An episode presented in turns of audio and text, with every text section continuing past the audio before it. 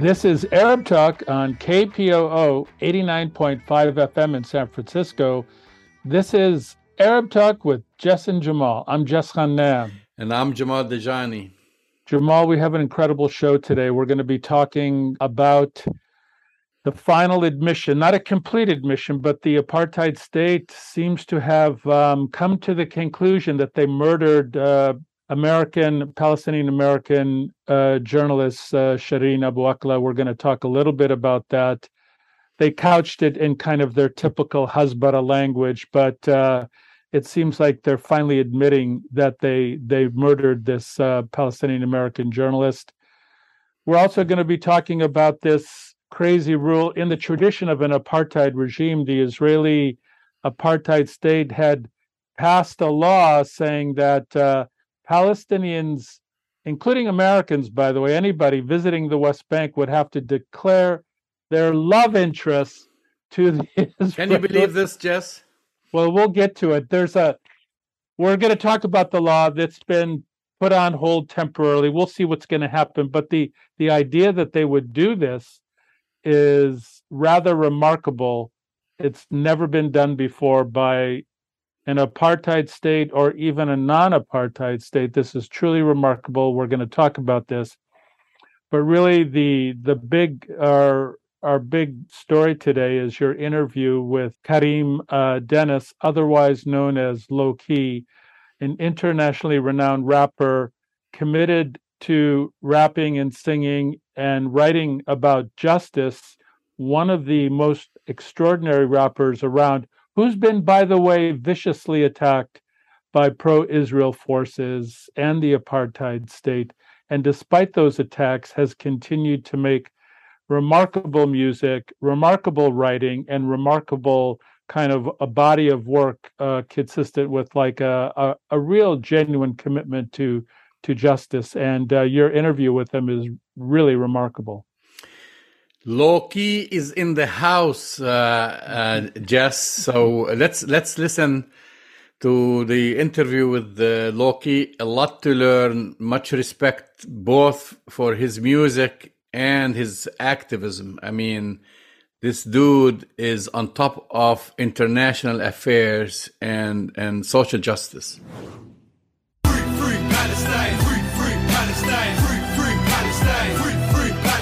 Ibrahim Abu could resist without a wheelchair. Ten year challenge, tell Regev we are still here. Until that killer Netanyahu, he should feel fear. The old live through us and guarantee the children will care. Criminal, not invincible, and you know it. Samadoun, Samadoun still sitting in their stoic.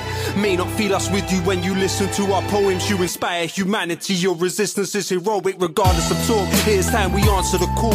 Through your strength of spirit, you provide. Israeli apartheid, the refugee tragedy across Europe, racism, the Grenfell Tower inferno, in his chart topping raps, political activist, justice warrior, and of course rapper, Lowkey holds power accountable with compelling lyrics and heart wrenching videos. Speaking truth to power is never without cost. One example is how Israel's lobbying network constantly works to censor Lowkey due to his criticism of Israeli apartheid and its oppression of Palestinian people. Using unfounded smears of anti Semitism, they most recently tried to pressure Spotify to remove Lowkey's songs from its playlist. They've also pressured music venues and universities to cancel his appearances they had scheduled. But Lowkey will not be deterred. Lowkey is in the house today here on Arab Talk. First of all, I want to thank you for your unwavering dedication to continually call out justice wherever you see it, using what has become your impressive music platform. I'd, I'd like to start with, uh, with you, Low Key Kareem Dennis, the man you embraced activism at a very young age. Would you say that rapping and activism were always parallel passions for you? Well, to start with, thank you very much, Jamal, for the very kind introduction. This is uh, more than I deserve, um, I am sure. In terms of my own trajectory towards using music as a form of political mobilizing. I would say that as a young person growing up in London and seeing the community which I am from have several different problems that will link to global problems. So, for example, you have the way the war on terror manifested in my community. Certain legislation that was passed along with the war on terror had particular effect on peers of mine and people around me. Um, also, the direct familial connection to the war on terror, insofar as one side of my family being from Iraq. Um, that obviously then coming even further to the third example, which would be the Grenfell Tower fire, which happened um, next door to me, and a friend of mine from the age of 14 uh, died in there with his entire family. For me, music was always going to be an extension of that intensely political experience. And I was always going to try and achieve um, impossibilities through the music because we have quite a narrow parameter of political possibility in England, obviously being the state that occupied over 14 million square miles of the planet and dominated so many people's reality, um, there's quite a gap between what England does in the world, even in Ireland, for example, which is the laboratory, of uh, British imperialism and colonialism. A lot of what was done in uh, Palestine was exported from Ireland uh, first by the British during the Mandate period. So for all of those reasons, music became a tool through which to bridge that gap and achieve the things which the political system did not allow allow the space to achieve. Um, so in that way, it was kind of an antidote to that particular reality. Well, that's what I was going to ask you next because uh, your lyrics are well founded on deep knowledge of the causes of the world's malaise, neoliberalism, colonialism, uh, systemic racism. I mean, do you seek to liberate by educating and first educating yourself and then educating the others? I would hope so, absolutely. Of course, you know, while the internet has kind of constructed for us a very sophisticated uh, goldfish bowl in which much of our activity is now freely available. You know, people can uh, purchase our personal details of our life from our electronic devices off the internet. They can gain access to almost any aspect of communication that happens through these devices. At the same time, we have an access to information which humanity has never really had before. And so I think specifically when dealing with the machinations of the Israel lobby in England, for example, there's a lot of information which one can access but I think there's a way in which true investigative journalism is discouraged on quite a broad level in English society and in the United States also. You know, there's far more journalism which is merely the repeating of press releases given by institutions of government. So, for instance, defense correspondents are regularly just reading out um, press releases given to them by either the DoD in the US or the Ministry of Defense in um, Britain. So while we have tools for investigative journalism, we don't have a lot of use um, of those tools.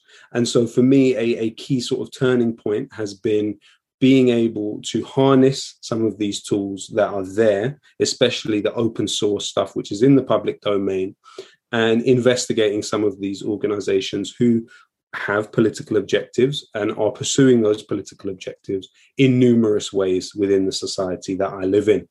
Right. Your album soundtrack to the struggle, versions one and two, include Long Live Palestine. How does the Palestinian struggle and resistance embody the greater fight against injustice in the world? And, and really, what, what prompted you to write this song?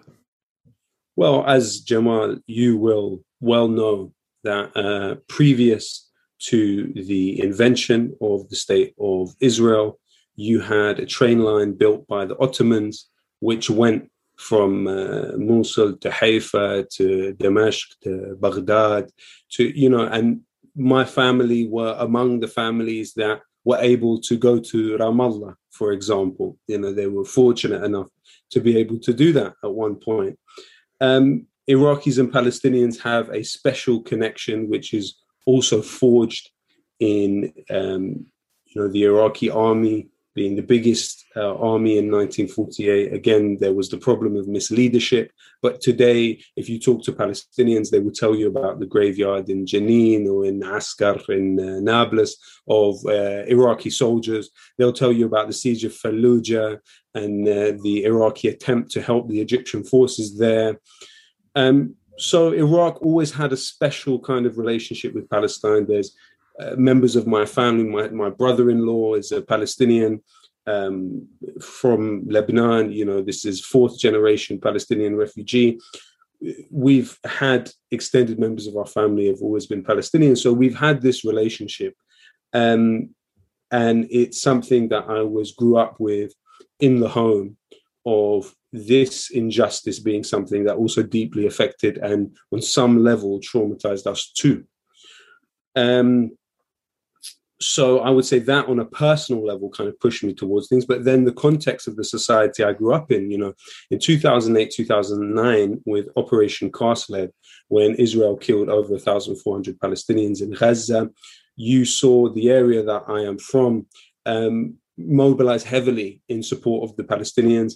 Many of those young people were attacked by police and beaten up, and many of them were jailed for protesting outside the Israeli embassy. And in fact, the head of the CPS at that time, the Crown Prosecution Service, is the current leader of the Labour Party, Keir Starmer. Mm-hmm. So he prosecuted um, a lot of people uh, from my community during that period. So these things more and more showed me that there was, on one hand, a great groundswell of support, of passion, of emotion linked to the Palestinian cause amongst all Arabs and all Muslims, actually. And as you rightly pointed out, all people that consider themselves to be post colonial or emerging from colonial rule, which is actually a majority of humanity. When we think about the idea of decolonization being enshrined at the United Nations as a positive pro- process, there are numerous political elites, even in the world, who have come out of the shadow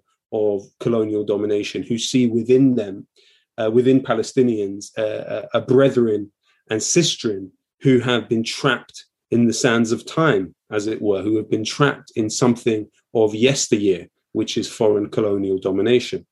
So, as you pointed out, through the Palestinian, the specific, you can see the general, you can see the way in which infrastructures of domination around technology, around mythologies around race, around the uh, the the what would they say? They could say jettisoning the idea of a religion into a race can then lead to this uh, exclusion of people upon these uh, this basis and has been practiced in different contexts and in different ways and in different places and we also have to remember that you know when uh, the uh, british intelligence services consult the Israeli intelligence services on numerous things. Israel went from inheriting a, a, a, new laboratory for Britain's colonial methods. So we look at the destruction of homes as a punitive measure. This was right. the British that did this first during the 36 uh, revolution, Palestinian revolution. Um, and Israel adopted it. The use of human shields. It was the British that used Palestinians as minesweepers before the Israelis inherit all of these methods innovate upon these methods, build and construct new methods with new technologies, and then that is exported back into other sort of colonial metropoles like London and Washington. So it's really through the particular that you can have an understanding of the general. What was your experience when you visited uh, the Palestinian refugee camps in the West Bank and Gaza? Well, I mean, all of those experiences were different. Obviously, you know, it's normal that somebody of my background would be stopped and detained and interrogated. The the level of intelligence that they had was probably more than is usual. Um, it is my belief that certain measures were taken during my interrogation and detention by the Israelis that were then aimed to affect my ability to travel elsewhere. So, following that experience, I was then unable to travel to the United States. As far as I understand, I still am unable to travel to the United States. Mm-hmm. Um, I then was detained several times traveling into Britain. I believe that certain updates were made to my file, which were probably untrue based on the indications I received from my interrogators um, within uh, 48 Palestine. So, um, in terms of getting through, in terms of getting into Gaza, for example, getting through the sort of Egyptian, this was during the time of Hosni Mubarak. I went on the Viva Palestina convoy. Um, you know, it's inspiring um, to see people holding strong to their idea of who they are, to their clarity about where they stand, to their love for one another, to their ability to still be open, still be welcoming, despite the quite sophisticated conspiracy against Palestinian life, um, which seems senseless so much of the time. Um, so all of that was was inspiring and and gave me elements that I thought would be good to apply in my own life in terms of ways to behave, in terms of ways to treat people, in terms of ways to um, think of others. Um, so yeah, it was definitely يعني بالعربي يقولون قمة المرارة وقمة الحلاوة بنفس الوقت يعني that that's that's what that experience was like for sure you know the wow. height of bitterness and the height of uh, sweetness. Yes yes yes. It, your work addresses many forms of uh, inequity and suffering. The britain israel communications and research center would have us believe that your sole intent is to to sully israel. Uh, tell us about their recent attempt to scrub you from spotify. I mean i'm happy to sully israel. Israel sullies itself what I would say about BICOM is this is the largest Israel lobby group. In right. England, it mainly focuses on lobbying uh, news organizations like the BBC. This is an organization that has had several key journalists uh, within it from the BBC. For instance, one of its first directors was a gentleman by the name of Mark Berg, who went from working for the BBC to working for BICOM, then back to working for the BBC. Um, it was founded by a gentleman by the name of Poju Zabludowicz, who his wealth came from his father's um, arms company, Soltam Systems, which was later subsumed into Elbit Systems, which is an arms uh, company which I've been part of the Palestine Action campaign against Elbit Systems in this country. We've driven Elbit out of two of their bases in this country. They shut down permanently their headquarters in London, thanks to our campaign. And they also sold a subsidiary at a loss in Oldham, thanks right. to our campaign. But, you know, that's one aspect. The BICOM uh, push through its project, We Believe in Israel, which was founded by Luke Akehurst, who's a political consultant to several arms companies. Um, we Believe in Israel have aimed at with taking my music off of Spotify on the basis that it's tantamount to incitement. Now, this this issue of incitement is quite uh, important because in the Palestinian context, there are 15 journalists currently in Israeli dungeons now on the accusation of incitement. You've seen children arrested for things they've posted on social media on the accusation of incitement. You've seen a poet like Dareen Tatour imprisoned for posting a poem onto Facebook, that Israel decided was tantamount to incitement. So it's regularly used as an excuse to shut down speech, which uh, the Israeli government does not like.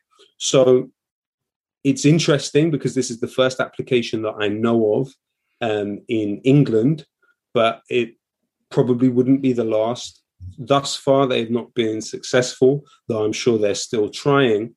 The other elements of the Israel lobby here, like the campaign against anti Semitism, which shares a director with the JNF, which is the largest um, land owning uh, body within 48 Palestine. It builds settlements, it ethnically cleanses Palestinians from their land. So, one of the directors of that organization is the director of an organization here called the Campaign Against Anti Semitism. The JNF also funds the Campaign Against Anti Semitism.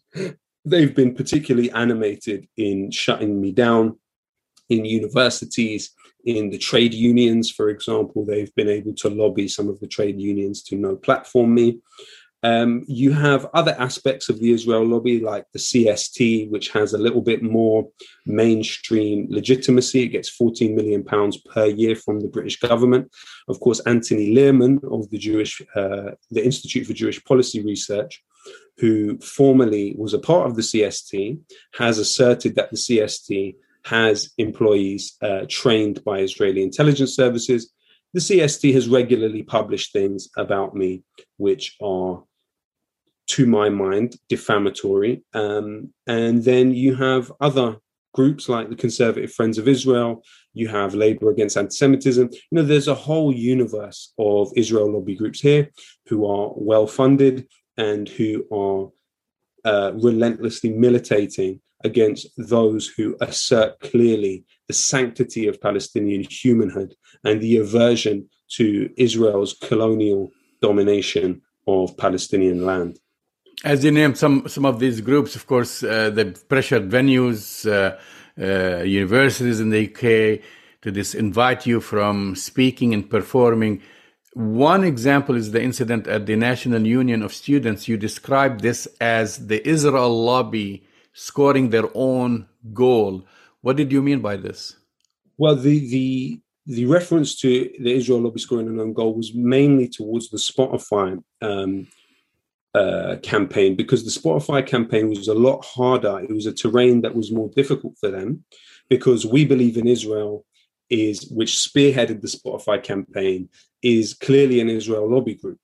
The university campaign, so National Union of Students, was actually their most successful terrain in terms of uh, where they've engaged me.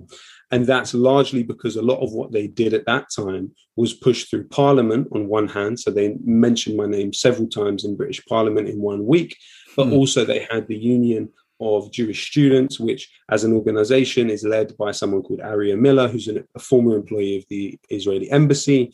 The Union of Jewish Students also has uh, boasted of a productive working relationship with the Israeli embassy. It has several programs, unfortunately, which direct its members directly into the Israeli military of occupation. I'm happy to expand on that point if required by anyone listening to this who would like to contest whether the Union of Jewish Students actually does have programs that do that. It does.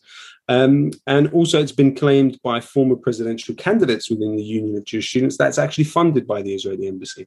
So the problem is, is that in wider society, the notion that a student group is being controlled by a particular foreign embassy is a little bit more difficult for a, a very, frankly, well trained English society to accept. So that's why the Union of Jewish Students is really the strongest line of attack because it then becomes about you supposedly bullying uh, students of a particular religion, which is not what we're talking about here. We're talking about a union linked to a state with particular political objectives, and of those political object- objectives are silencing people such as myself, and then through the silencing of me, using that as an instrument to harm the National Union of Students, which now you've seen the elected president um, who had a pro Palestinian position has now been suspended from the National Union of Students following a smear campaign, which then led to an, an investigation led by a particular QC, Rebecca Tuck,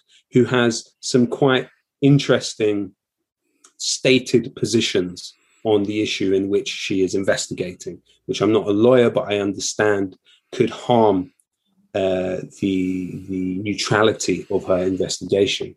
And that investigation has now led to Shaima, the president of the NUS, the democratically elected president of the NUS, having to step down. I I don't know a, lot about. She'd have to be suspended. Sorry. She's yeah. Been sus- yeah. Right. I, I don't know about the sentiments uh, in in Britain, but I know right here in the United States they have this similar attempts to muzzle artists, uh, uh, academics, shut them down from speaking anything about Israel on campuses, but they have been losing. So my question to you: Are the students and for that matter, academics aware of these attempts uh, of the Israeli lobby, and, and, and in that case, in your case, also the involvement of the Israeli embassy. They're, I think they're smarter than what they put out there, as we call Israeli Hasbara. Well, I think that in the United States, it's interesting because the universities are less subject to, as far as my shallow and superficial understanding of it is, in the United States, the universities have a bit more power. They are less subject to rulings of government in the same way that universities in England still are. So, obviously, this is part of the whole neoliberal push, but it has a double edged sword in that what the double pronged attack in universities is is you'll have the U- Union of Jewish Students say something about a particular guest at a university, but then that will then be mirrored in Parliament by hmm. somebody like Robert Halfon, formerly the political director of the Conservative Friends of Israel, who regularly um, and you know things that they say in Parliament are not legally actionable. So he was essentially free to call me a racist in British Parliament in a way that he couldn't have outside of British Parliament. But then here's the interesting thing: the media will then report what he said. So what you have is Parliament basically being used as a subterfuge to create a narrative because Parliament is not a place where I can sue someone. Right. So you have the UJS on one side, but then you have the Parliament moving lock in step, and then uh, it sort of creating in tandem with the media, in which you have several key figures. So, for instance, the city editor at the Daily Mail newspaper, one of the most read newspapers in the country, millions of people read it every day, is a gentleman by the name of Alex Brummer. Now, Alex Brummer is not only one of the Board of Deputies, which is a key Israel lobby group here, which has said in its own trustees report in 2020 that has a close working relationship with the Israeli embassy and strengthened links with the IDF and with the Ministry of Strategic Affairs. In addition to that, he heads an organization called Abraham Initiative, which is funded directly by the Israeli Ministry of Justice. Now, he's the city editor of the Daily Mail. This is clearly a conflict of interest. You have numerous other conflicts of interest throughout the British media um, of figures linked to Israel lobby groups. So, what happens is you create this sort of nexus where truth is manufactured, which says very clearly that Jamal or Kareem Lowkey is this. This de- definition then is then sent to institutions at universities and used as evidence to back up the assertion. And so then it makes it quite difficult for universities when being attacked from several directions, having the stuff in the media, the stuff in parliament, and student groups in their own university. This is this is now the new idea of what actually is happening. This, therefore, you may not be an irrational person driven by a hatred of other people, but the story is plausible because it's being said by so many people at the same time. Yeah, you're absolutely right. And and this conflict of interest, we've seen it here with, uh, unfortunately, with uh, U.S. journalists. Uh, we've had uh, at least a couple of uh, bureau chiefs uh, in Jerusalem for the New York Times who, whose either children or family members served in the Israeli occupation army. I'm moving moving on to your uh, career and your success, your enormous success. I would say topping the charts in 2012 uh, as uh, 14 on the UK's download uh, chart, six in rhythm and blues. You were peaking as an artist, and then then you took a hiatus. Why? So at that time, uh, for me, you know, it's I was involved in the student movement in 2010. Um, along that period of time, a, a, close friend of mine by the name of Jody McIntyre, who suffers from cerebral palsy, was assaulted by police on camera. Now, he actually won um, compensation for that. Following on from that, I got into an altercation with the police and was then arrested. And so, throughout the largest level of success that I had as an artist, I was going in and out of court actually um, uh, for that case. Now, the case concluded um, before I stopped making music, But through going through that and going through the ups and downs of the music at the same time, I came to a conclusion that I needed to strengthen my knowledge. And I felt um, that sometimes having this place to speak to, in some cases, even millions of people, you do have a responsibility to make sure that what you're saying has some, you know, uh, basis in in reality, in fact, and in many ways it did. But I think in some ways I was naive. So at that point, I, I, went and got a master's. I qualified as a teacher of English. I qualified as a personal trainer. I also was part of an organization called London to Calais, which we were at that time organizing convoys and coordinating with law firms in bringing people from Calais who were, um, you know, and this leads on to this issue of the refugee crisis. These were people who at that time, Britain was part of the European Union. So according to the Dubs Amendment in EU law, those were people that could be brought to Britain and claim for asylum in Britain because they had first degree relatives in Britain, even though they were in another EU country. So, working on that, politically organizing in a different way. And then you see the emergence of Jeremy Corbyn.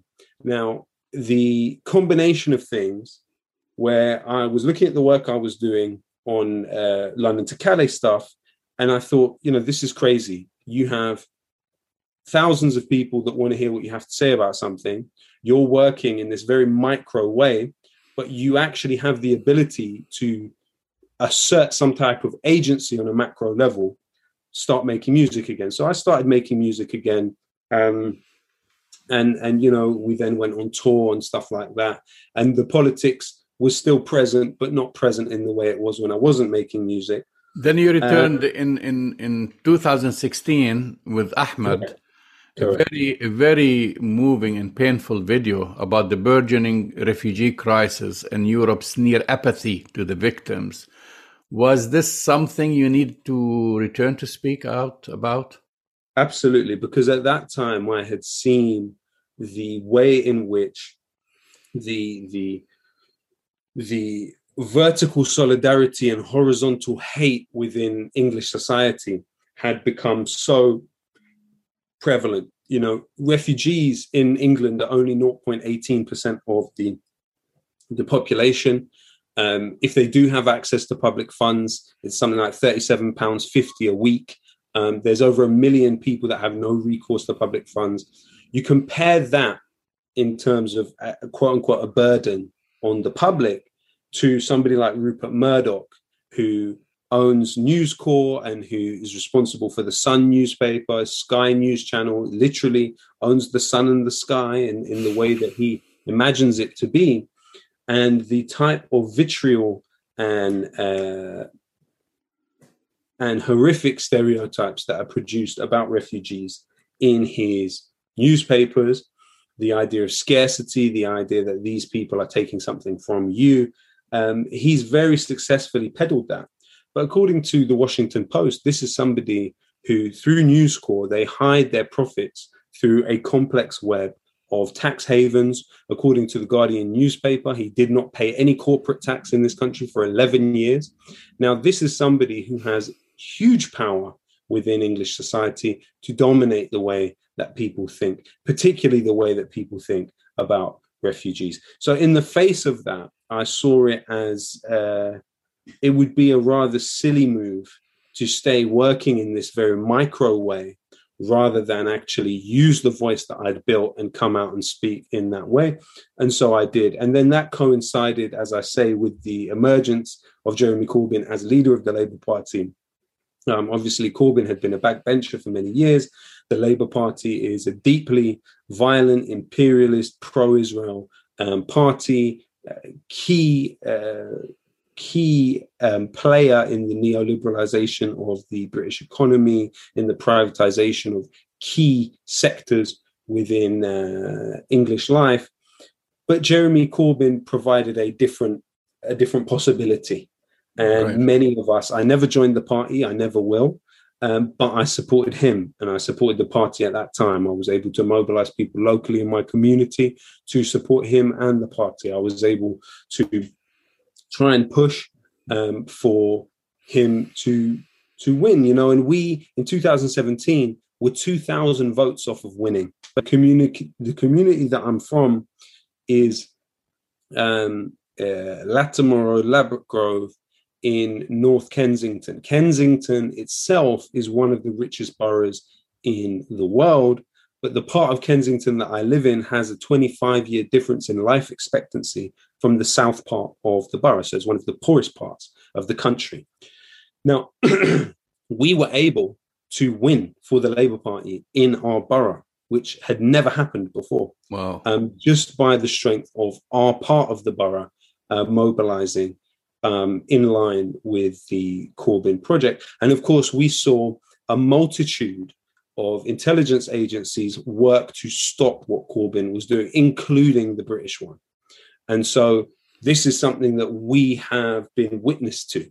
We've been witness to another subversion of a better future by uh, powerful forces who do a lot to obscure their own uh, influence in society. You've expanded your reach uh, with the podcast, The Watchdog, which you started in the summer of 2021. Uh, this platform allows you to dig deeper uh, into one issue. Tell me about it. Well, The Watchdog is a, a podcast that I've been very fortunate to carry out uh, with Mint Press. I've been able to interview people from Noam Chomsky to, um, you know, recently Ariel Koren, who just resigned from Google for because of uh, the punishment of pro-Palestinian workers within Google. I was able to interview her, been able to interview some really interesting um, people from all different uh, walks of life and different places. And yeah, as you say, it gives me a good opportunity to expand some of these ideas, to dig deeper, and also to have a, a sort of platform to show some of the investigative work that I also do. Can we look forward to some new amazing Lowkey rap releases? Um, yes, hopefully there is some stuff in the works. You know, I can't pretend that this campaign hasn't um, slowed down the music side of what I do. It has. Um, it does make it harder to make music in a self sufficient way.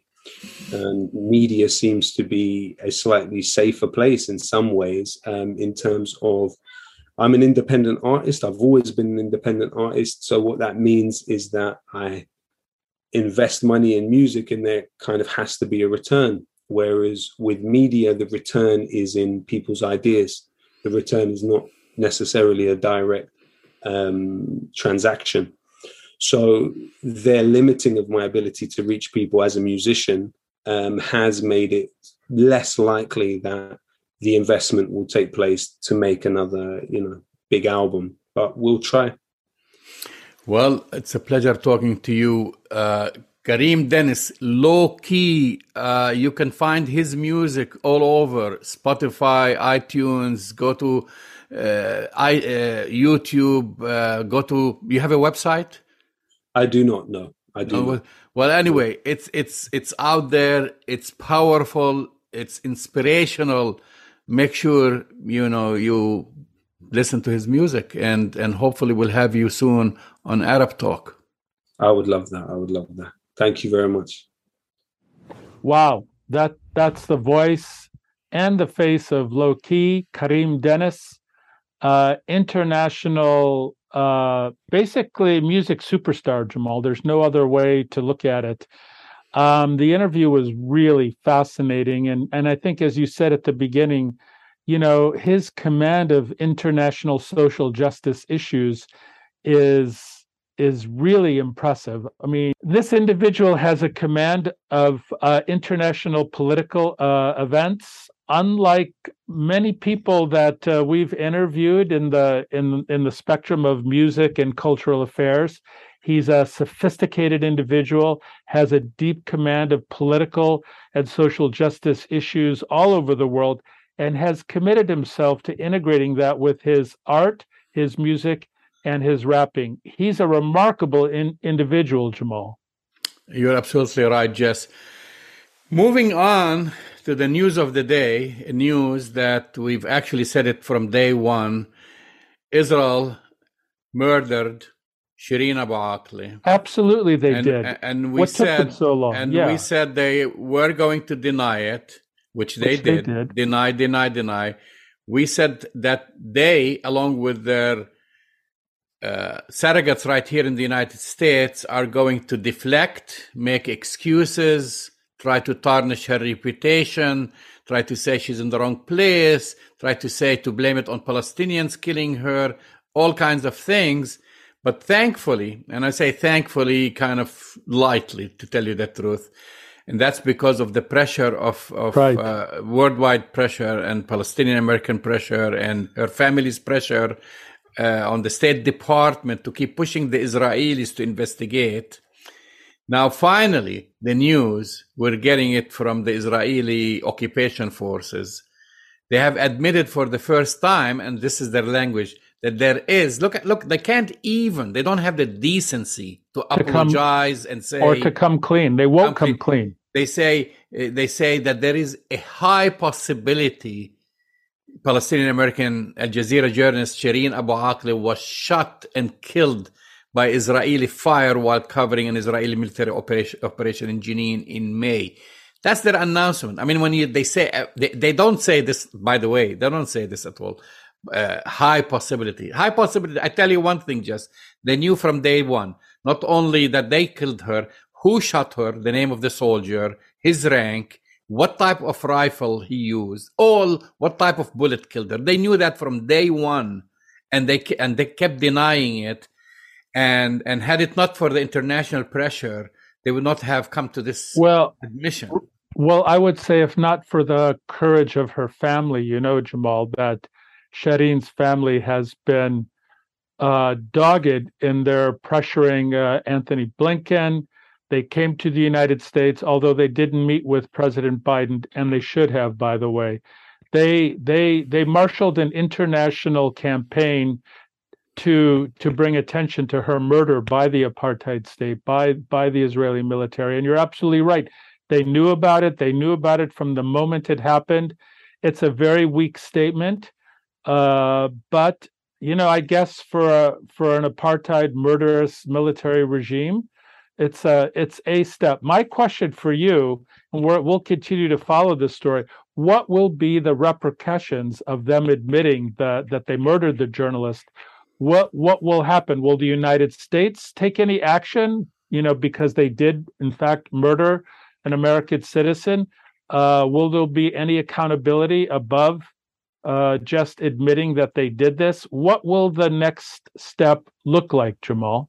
My prediction nothing will happen from the United States end because if the US was so concerned outside that pressure, the first thing they should have done, our politicians should have done, is, is froze uh, military aid Right. to Israel. That's that's kind of the minimum step that you will take when your military uh, uh, funding and, and weapons were used to kill innocent people like children, like civilians, like journalists, like medics, which Israel has the habit to do. And they haven't done that. They haven't done it with the elderly Palestinian American who was also killed by the Israel. They let they bound him and tied him to the ground, let him basically freeze to death and die. And Right. and and they just got uh, a minor slap on the list. So I don't expect them to do anything beyond this. And it's it's really criminal. It's criminal, of course. If we know the Israeli criminal, they're signing criminal on, on the politicians who keep signing that blank check to Israel every year, knowingly that Israel has been certified as an apartheid state, knowingly that Israel has killed uh, children, has killed journalists, has killed uh, uh, medics, and it just it's just going to go on. It, it, it's really now. I tell you one thing: it's now they are in the Hasbara scenario. How Right. how can they spin this to minimize it? Because, like as I said earlier, deny, deny, deny, deflect, deflect, deflect, and now basically get, go into the Hasbara or Israeli propaganda mode, mode with with their surrogates right here in the U.S. to say, oh. Uh, this was accidental. She was uh, at the wrong place in the wrong time. All these, all these crazy scenarios they'll try to cook for you. But my question, actually, my question to all these uh, Hasbara trolls that they ha- who have been lying since her death, what are they going to do now since Israel has admitted that they killed? Because before they were saying no, Palestinians killed. Well, them.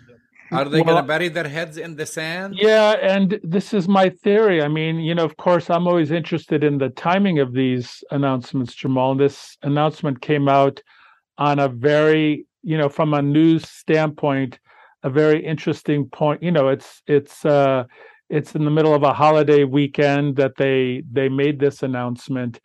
The there's a lot of other news going on in the United States and globally right now. I mean, we we don't have time to go into it. You know, whether it's the war in Ukraine or a new prime minister in the UK or flooding and global warming. I mean, the timing of them announcing this statement is going to get buried. So my prediction is that they announce it and they're not going to say anything. They're going to hope that people's memories for this will be very short. We will not forget this. We are going to continue no, no. to look how it. disgusting their statement is, and I want to quote from the statement, and, and this is from the Israeli military.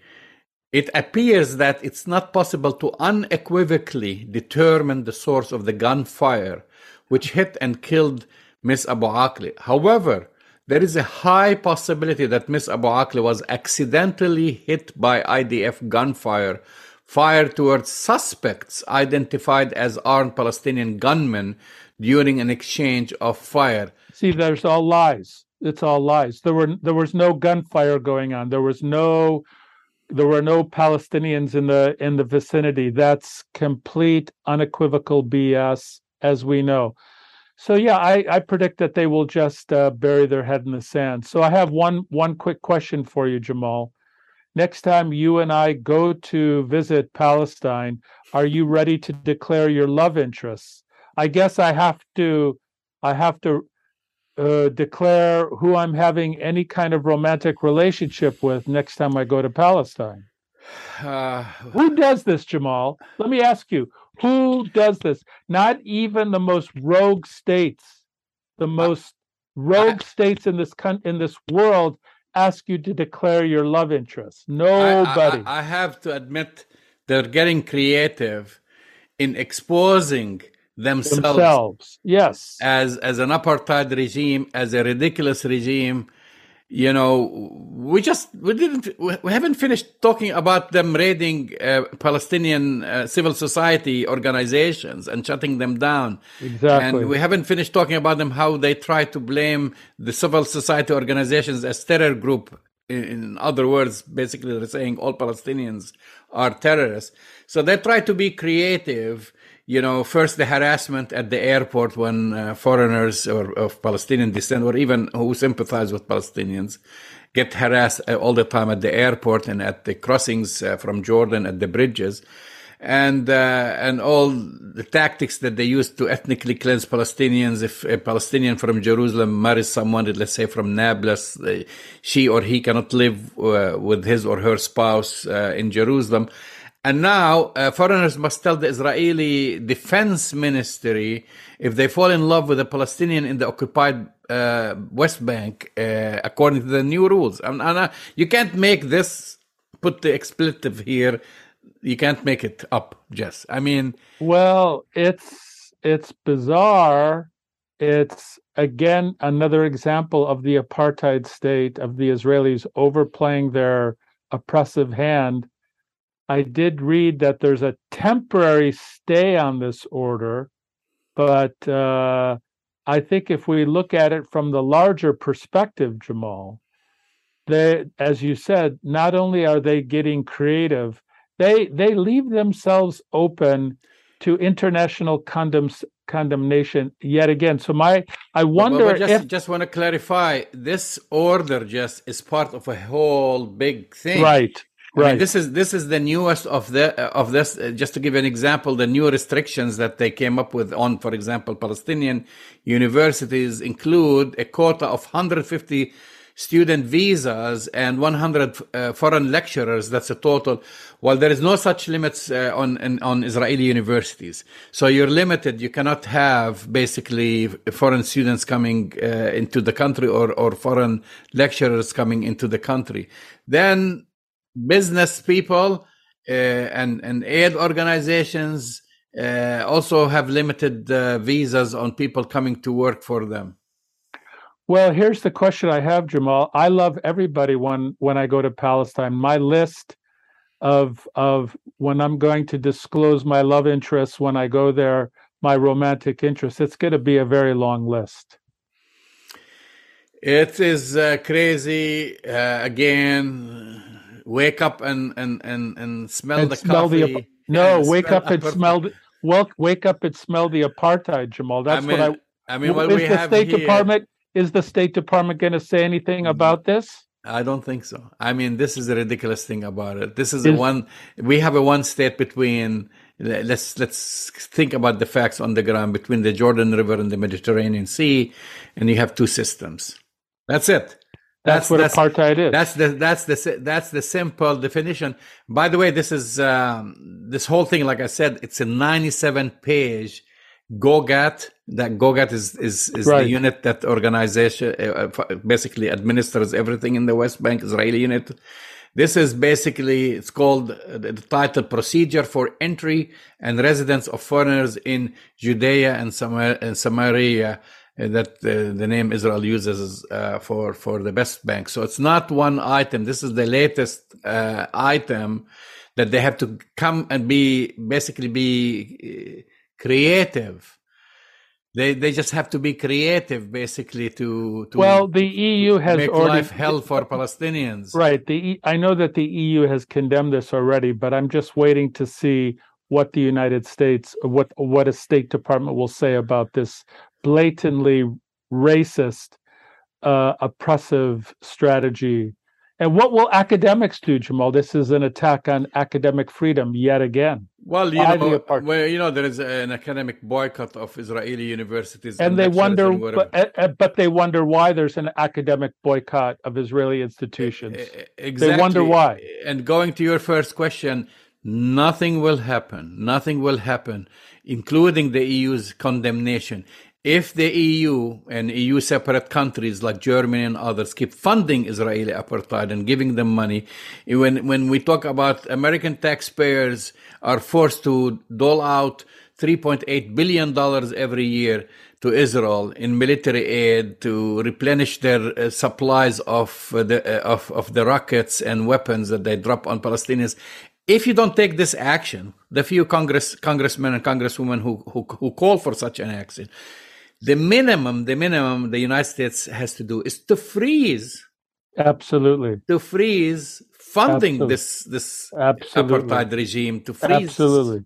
shipping uh, weapons to this apartheid regime and ask them what are you going to do to improve the really now what are you going to do to end your apartheid practices not just by condemning it or, or making some silly statement uh, you know that we are uh, accustomed unfortunately to hear Yeah, it's uh it's a remarkable extension of their oppressive practices. We're going to continue to follow this and look at the consequences, but we won't stop from holding uh, this oppressive uh, apartheid regime accountable. We're going to continue to talk about it. You've been listening to Arab Talk on KPOO San Francisco 89.5 FM. Go to our website, arabtalkradio.com, to download the latest shows, and we'll talk to you next week. We'll see you next week.